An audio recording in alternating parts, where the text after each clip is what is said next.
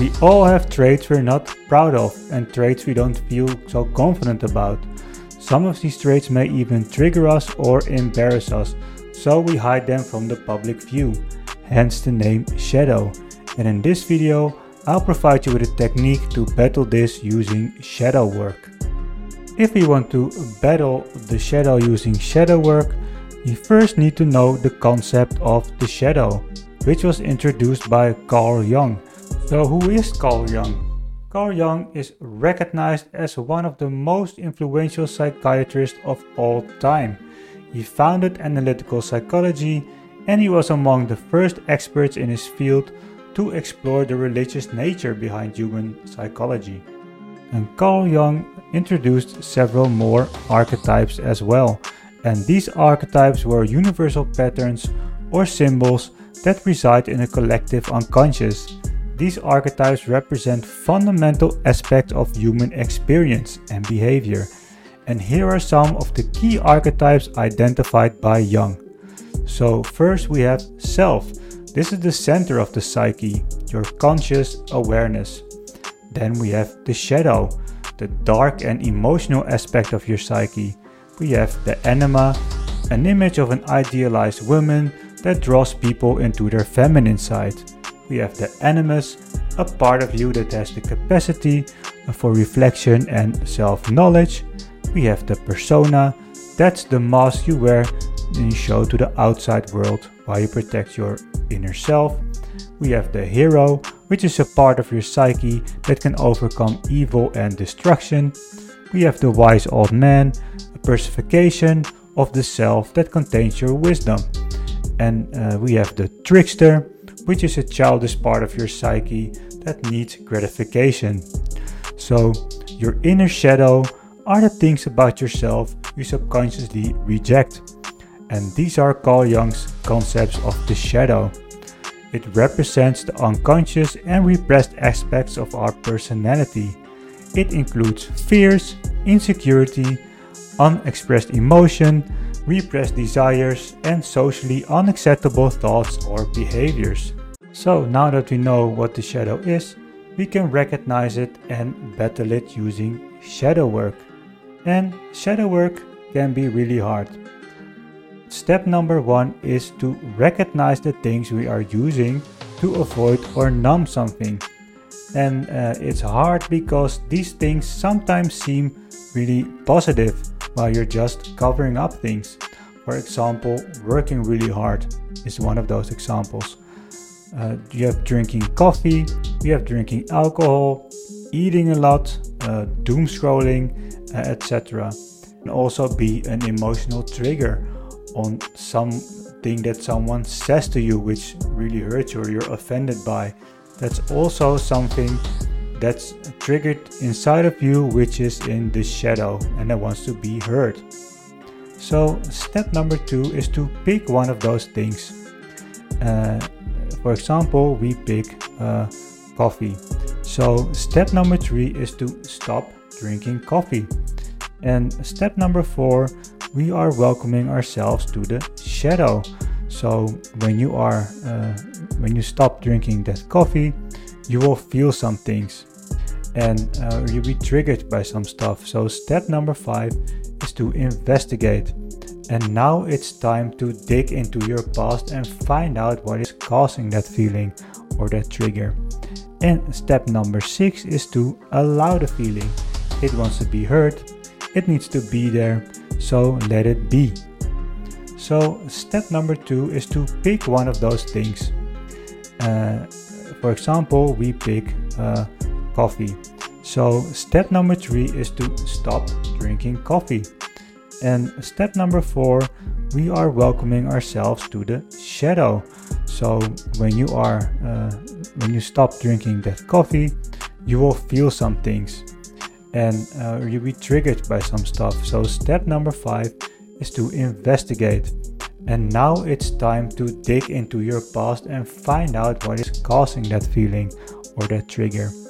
And step number six is to allow the feeling. It wants to be heard, it needs to be there, so let it be. And if you do this, you will resolve the issue of the repressed emotion that wants to be heard. So, for example, when you stop drinking coffee and you went through the whole process of feeling the things and identifying where it comes from, then the next time when you drink a cup of coffee, it's not because you want to avoid something or because you want to numb something, but it is because you like the coffee and there's no covering up. The benefits of shadow work. The integration of the shadow is crucial for psychological wellness and personal growth. So, shadow work involves consciously exploring and acknowledging the shadow aspects of yourself, gaining self awareness and understanding, healing past wounds and traumas, and cultivating a more balanced and integrated sense of self, also recognizing the shadow because you cannot ignore it because it is there. And uh, what you can compare this to is that you are in a hot air balloon, you're still going up, uh, everything is still fine, but when you release those sandbags, then you really start to go up fast. So you can compare doing shadow work with losing the sandbags. So, my personal experience with shadow work. So, uh, the first example I did, I drink a lot of coffee, so I thought it was time to quit coffee and see what happens. So, uh, I also have a video about this, which I will link in the description below. I quit coffee. At first, it was, of course, the physical stuff like headaches and a little bit tired, but later on, I also felt emotionally really, really bad. And I also felt bad for my wife and kids because I was with them on a trip and I was just not feeling it. Just tired, grumpy, I felt really, really bad. And uh, after a day, it was gone. And uh, I also felt uh, a lot lighter, I felt a lot better. So I couldn't really identify where that feeling came from but in the end it made me feel a lot better for quitting coffee. And now when I drink a cup of coffee, it's not because I want to cover up or numb something, but just because I like the taste of coffee. And another example of shadow work I did was I always want to take responsibility within a team or um, uh, whenever I was, I want to take the responsibility. And of course, that seems good at first sight taking responsibility, but I also wondered why am I doing that? So I didn't stop it right away, but I started investigating.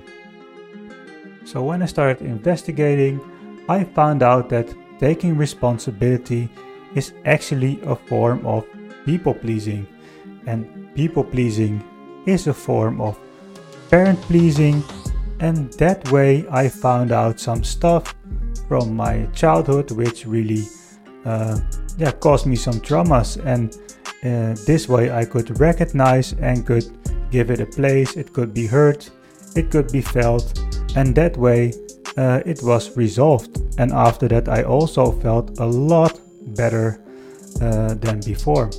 So these are two of my personal examples of shadow work. In this video, we talked about shadow work we covered some techniques to do shadow work, and shadow work is needed to also recognize the shadow part of yourself, because without that part, you're not complete and you're just suppressing it. And suppressing that shadow can be compared to a hot air balloon. When you suppress the shadow, it's like a sandbag that's just there. Uh, uh, hanging there and when you lose it so when you recognize that uh, shadow side you'll be more complete and you'll be going up faster and uh, the shadow side uh, doesn't like to be suppressed it wants to be heard so you need to recognize it and hear it so uh, i hope you like this video and if you do uh, then please don't forget to like and subscribe uh, I really appreciate it a lot and it helps out the channel. And also, down in the comments, please let me know. Are you doing shadow work? Uh, are you afraid of your shadow? Do you know? Don't you know where to start? Uh, let me know down in the comments. I'm really curious to find out.